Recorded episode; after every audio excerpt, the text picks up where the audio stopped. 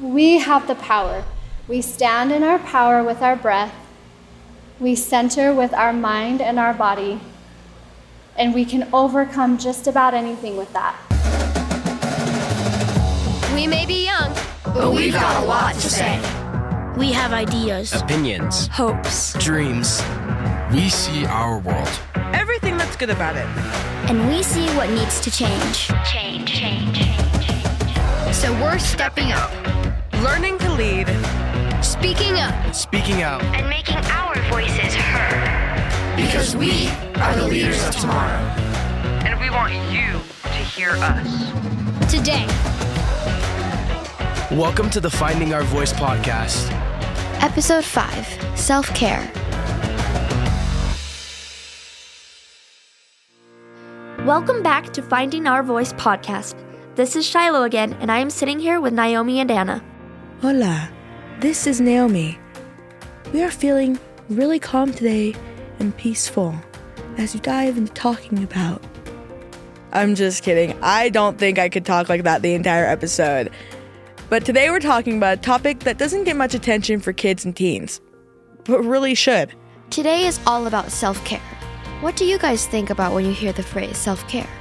I don't know. I think the first thing that pops in my head is probably like face masks, spas, and journaling stuff like that.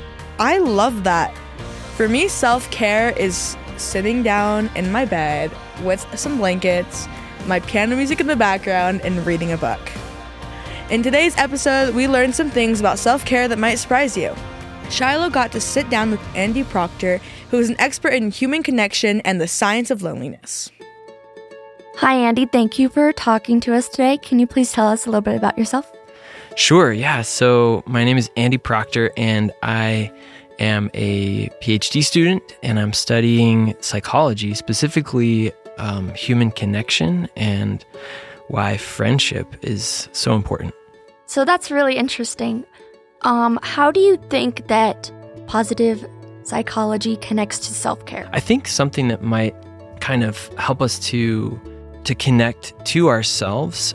It, it's kind of surprising because it's actually focusing on other people, um, but it really helps you at the same time. So there's this ancient practice called loving kindness meditation, and and Buddhists actually ancient you know Buddhism kind of was the start of it but then modern scientists have studied it quite a bit and they've even like hooked people's brains up to machines to like see what's going on in there you know and they studied people's brains and bodies who engage in this practice of loving kindness meditation so um, I can see you like you know, looking at like what is loving kindness meditation? like what what even is that? Basically what it is is you just imagine right now, like imagine somebody who you love.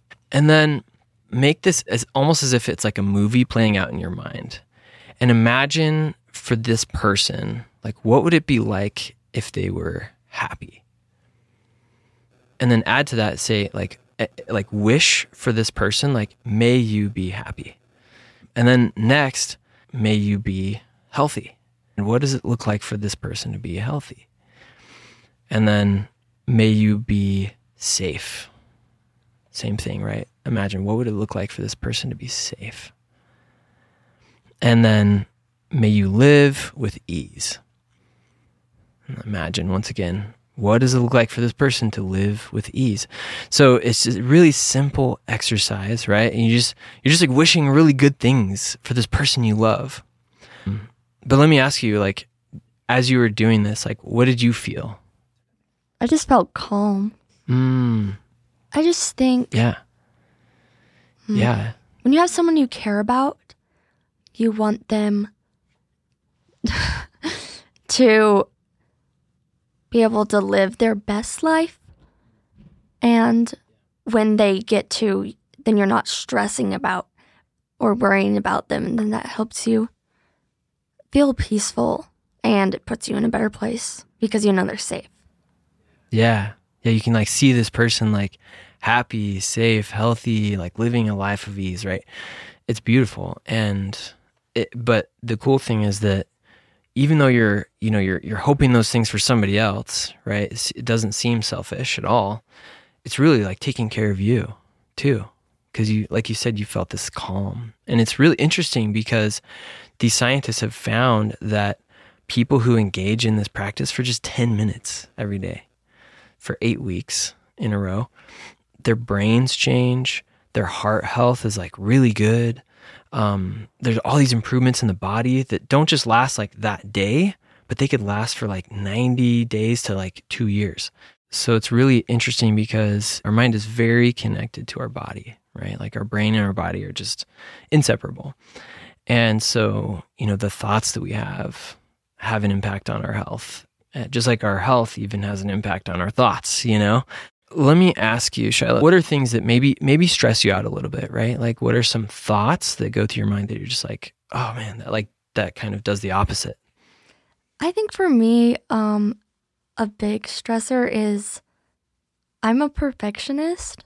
And so I'm always worried about like every single little detail. Yeah. And yeah. also what other people think.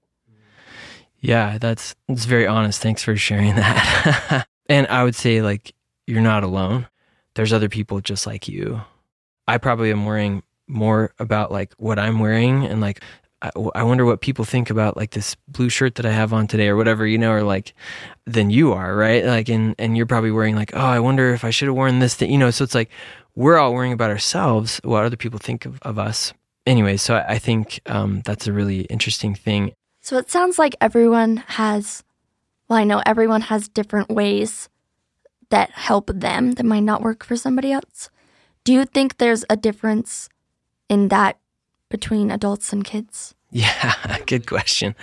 So, one thing I really love is to just, it's really simple, but just pay attention to your breathing and um, just being aware and you know almost like doing this body scan of like okay let's see here. Because I, I mean how often do you ever think about like your ear for example right? Or like your like left shoulder or like you know what i mean? Like your knee like and just like being aware of like your body. And you know but without judgment like noticing like oh right now i feel stressed or like right now I, I feel like everybody's looking at me or like right now I feel like oh no what if I don't you know hit that note perfectly? Or like you know um you, you have these thoughts and instead of like trying to solve those thoughts you just observe them without judgment. No judgment at all. Just like look at them as if they were clouds floating through the sky. Like clouds are just neutral right? They're just there. So that's one strategy that's that's really pretty powerful um, and really simple. You know, um, it's just pausing, noticing. Right now, I feel this. Right now, this thought just came up. That's interesting. You know, so just noticing without judgment. Uh, another thing that I think is kind of funny to talk about is do you know that zebras never get ulcers? Right? Like, so, and, and I don't know if, if, if you've ever had an ulcer, but it's kind of like this really difficult pain in your stomach because there's so much acid and usually it's related to stress right? Really high stress. And zebras i mean i don't know what animal is more stressed out than a zebra right? Like like constantly running away from lions and tigers or whatever right in the savannah. Um, and we don't really run away from lions and tigers thank goodness. Um, but but zebras one thing that they do they, they don't ever actually get ulcers because after they've you know, ran and like they survived that day, they actually like shake it off. Like they, they'll like, you can actually watch like they do this little shivery thing, you know, like I don't know if you've ever been to the zoo and like seen them kind of do the little jiggle, you know, but like, but they do that, um, because it's actually helping to like decrease this like level of this kind of hormone in your body that's called cortisol. Like when we feel stressed, like our body is just like pumping our whole body full of it, but shaking that off, um, uh, having a good laugh, you know, um, can help with that. Even crying can actually help to like, you know, process that cortisol. Um, stretching is an interesting one, but like when you stretch, it actually helps to like boost your body's um, endorphin levels and kind of counteract that cortisol. So those are a couple of little things that you can do that are kind of simple, um, but you know, like dance it off, shake it off, you know, kind of like uh, who is it, Taylor Swift that says that? so, Do you think that if you learn how to identify and deal with your emotions when you're a kid, do you think you'll still be able to carry that ability on into your adult life? it's a really good question. And the short answer is yes. And there's some really interesting research on what's called growth mindset versus fixed mindset. And when you are able to kind of observe your own reactions, observe your own thoughts, right? When we have that this perfectionism of like everything's got to be perfect, everything, you know, needs to be like really well rounded or like, you know, polished and everything like so, so that's what would maybe be called like more of a fixed mindset of like if i don't do this perfectly i will fail. And if i fail fill in the blank right? Like what's going to happen? Something bad right? Like um but a growth mindset is like failure is about learning. Like if you fail you've learned. Like how many times did uh i don't know this is a like really common example but like thomas edison and the light bulb right? Like how many failed light bulbs did he have before he had the one that like actually worked? Like a lot, right? Like it was like what a thousand or something. I can't even remember. but um, but yeah. So as as a kid, the more you can learn like this growth mindset, uh, the more you can learn how to pay attention to the fact that you have emotions and that that's okay. The better you will be as an adult at doing that. So, thank you so much for um, letting me interview you for our podcast. Before we wrap this up, I was wondering if you have a last piece of advice. Thank you for having me on the podcast. This is so fun. I think of when I was maybe around your guys' age, something that I thought about so much was my friends and like, what do other people like how do i connect and how do i relate to other people? Where do i belong you know? Um, who accepts me? And that was probably constantly on my mind. And so for kids i think i think this notion of friendship and connection social connection is such a big deal. And so maybe what i would share is a really easy kind of simple strategy that i think has really helped me as an adult and maybe it would help Uh, help kids too. Do you have any pictures of you with like friends or family on your phone? Something that I've loved doing is actually printing those pictures off. You know, hang them on your wall or like put them next to your, you know, your bed or whatever so you see them every day and you remember, hey, like I have friends. People who like really care about me. And and maybe even like text them reach out to them you know um, when you when you see them on your wall like hey i was just thinking about you. That was so fun when we did that thing. And and even if you don't reach out to them just keeping that thought in your mind of a time when you did connect. Even that just like we were talking about at the first just imagining ourselves you know helping other people or imagining somebody else's life being great that we care about actually helps us. So imagining ourselves being connected to these friends that we hang on the wall it can really help you it's time for Random Facts, the part of our episode where we share random stuff about this week's topic. This is Brody, and I'm going to share with you some random facts about self care. 1. Practicing self care has been clinically proven to reduce anxiety, depression, frustration, and stress, improve concentration, increase happiness, and improves energy. 2. One minute of anger weakens your immune system for 4 to 5 hours while one minute of laughter boosts your immune system for 24 hours. 3. There are a lot of different types of self care, including emotional, physical, psychological, spiritual, and social. 4. Listening to music you love makes you happier. 5. A study done by Rutgers University showed that floral scents increase happiness. 6. Acts of kindness produce endorphins, which are the brain's natural painkillers. 7. Some people like to get fish pedicures where red gara fish eat the dead skin off their feet. 8. Some people like to decorate or rearrange their room or house as a way of self care when they need to change things up a bit. 9. Boxing is another way that you can relieve stress. Just make sure that you use an actual punching bag and not another person. 10. Helping others is a great way to practice self care. writing a letter to, or helping your friend with yard work will help all your friends feel loved and make you happier as well. That interview with Shiloh and Andy was super cool. It helped me realize that being kind to all of those around me really does affect how I feel mentally and emotionally, which is really what self care is all about. Self care is becoming increasingly important for kids and teens as the world is moving at a faster and faster pace. Their activities, grades, friends, and the future constantly weighing on you. We gathered together as a crew to talk about self care. For our hands on experience for this episode, we did some yoga, which was pretty fun and pretty cool. Um, what did you guys feel after that experience? I felt good. It was like a good stress reliever. It was So, I'm not a yoga person. Um, at first, it felt kind of weird, but then towards the end, it started feeling more relaxing. Yeah, I felt super zen and chill and thought uh, not very much actually. I didn't think like at all. The lady talked a lot about clearing your mind. How does clearing our mind help us take care of ourselves?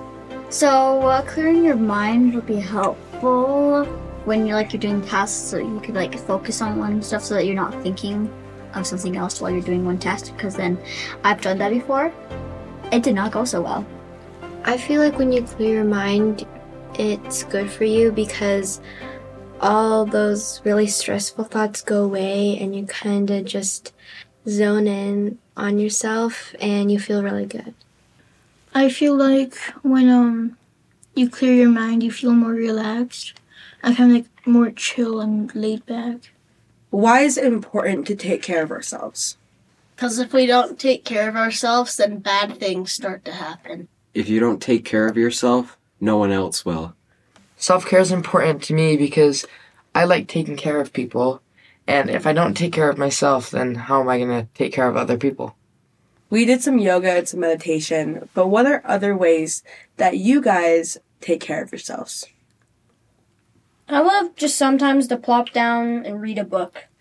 I love reading. It's one of my favorite things. One thing I do to take care of myself is to limit my time on media. I'm going to second what Nat said about reading. I personally also like to read a book. It, reading a book kind of takes me to another world and helps me kind of distract myself from what's happening and lets me focus on somebody else that isn't me. One other thing for me, other than reading and other entertainment purposes, um, I love, love listening to music so much. It's such a stress reliever. In our interview, Andy talked about how sometimes the best way to kind of release stress over other people is to hang pictures of them in your room. So, one of the ways of taking care of ourselves is being reminded of our social network. So, how do the people around us also help us take care of ourselves? I, for one, just live off of people. Like, just social interaction is kind of like a thing for me, which is also kind of weird though, because I'm very um, introverted actually. But the reason why I like take care of myself and do sports and stuff and do school as much as I can is because I know that later I'll have more time to hang out with my friends, and just like knowing that I have friends that can like I can be funny with and silly with keeps me going because then it's like an incentive to finish what I'm doing all the time. Yeah, that's one of the reasons I love One Voice so much because it's just, um, it feels great to feel a part of something. You know, a lot of people have been saying, like, talking about their friends and how that other people keep them going. I really think an important part of self self care is reaching out to people, because maybe you can't take care of yourself all by yourself.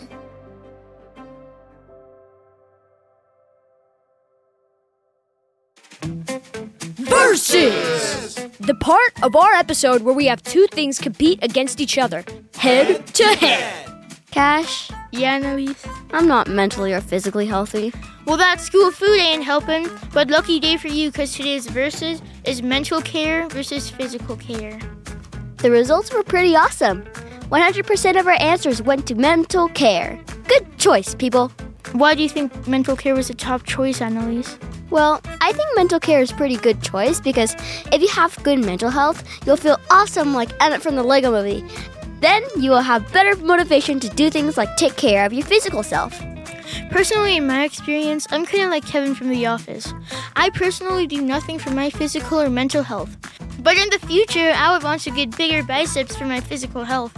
And I would want to be happy instead of crying all night in my pillow. For me, when I'm having a, a bad day, I vent to my little brother about what happened and he hugs me. That's sweet. Moving on. Did you know from mentalhealth.org.uk, mental health and physical health is actually connected? Oh, wow. That means both sides are important. One side isn't more important than the other side. Well, my sanity is slowly decreasing by the minute. Time to do some aerobic exercise. Ah, fine. Hey guys, it's Anna. Today's core value we are highlighting is kind. We define kindness as being loving and compassionate to ourselves and others. Inside my house, there's a prominently displayed sign that says, In a world where you can be anything, be kind. It's a great reminder as I head out the door each morning. This thought is especially important because it should be essential to all we do. Kindness starts in our minds and extends outward into outward expressions. So even if acts of kindness are only in our thoughts, that's a great place to start. As I began to dive into this studying for this value, I realized that being kind is always a win win situation. When I take time to understand others, it provides validation for that person, but it's also showing kindness to myself by learning compassion and sympathy. Then I can approach others with kind words and encouragement. Showing kindness helps others and it helps ourselves, mentally and physically. There's a reason why phrases like random acts of kindness and paying it forward have gained popularity in recent years. Patty O'Grady, an expert in neuroscience, emotional learning, and positive psychology, specializes in education. She reports that kindness changes the brain. Children and adolescents do not learn kindness by only thinking about it and talking about it. Kindness is best learned by feeling it so that we can reproduce it. The good feelings that we experience when being kind are produced by endorphins. They act in areas of the brain that are associated with pleasure, social connection, and trust. These feelings of joyfulness are proven to be contagious, encouraging more kind behavior by the giver and recipient. Acts of kindness help us form connections with others, which are reported to be a strong factor in increasing happiness. Studies have shown that acts of kindness improve self esteem, increase peer acceptance, and even improve health. Expressing kindness to yourself is as important as it is to expressing it to someone else. That means using positive self talk and taking care of our bodies and souls. This could be taking time to meditate. I believe self care is vital because my body and my mind are my most valuable possessions. They're the instruments I'm able to use for everything I do, and they need to last a lifetime. This world is full of endless opportunities to choose kindness. We really can be almost anything we want to be. But imagine how happy and fulfilled we would be if, in that sea of possibilities, we each sought out the kind response, the generous benefit of the doubt, the smile instead of the grimace, not just for others, but for ourselves. So, for each of you, I wish that you may be happy, healthy, safe, and live with ease. Pass it on by spreading kindness to others.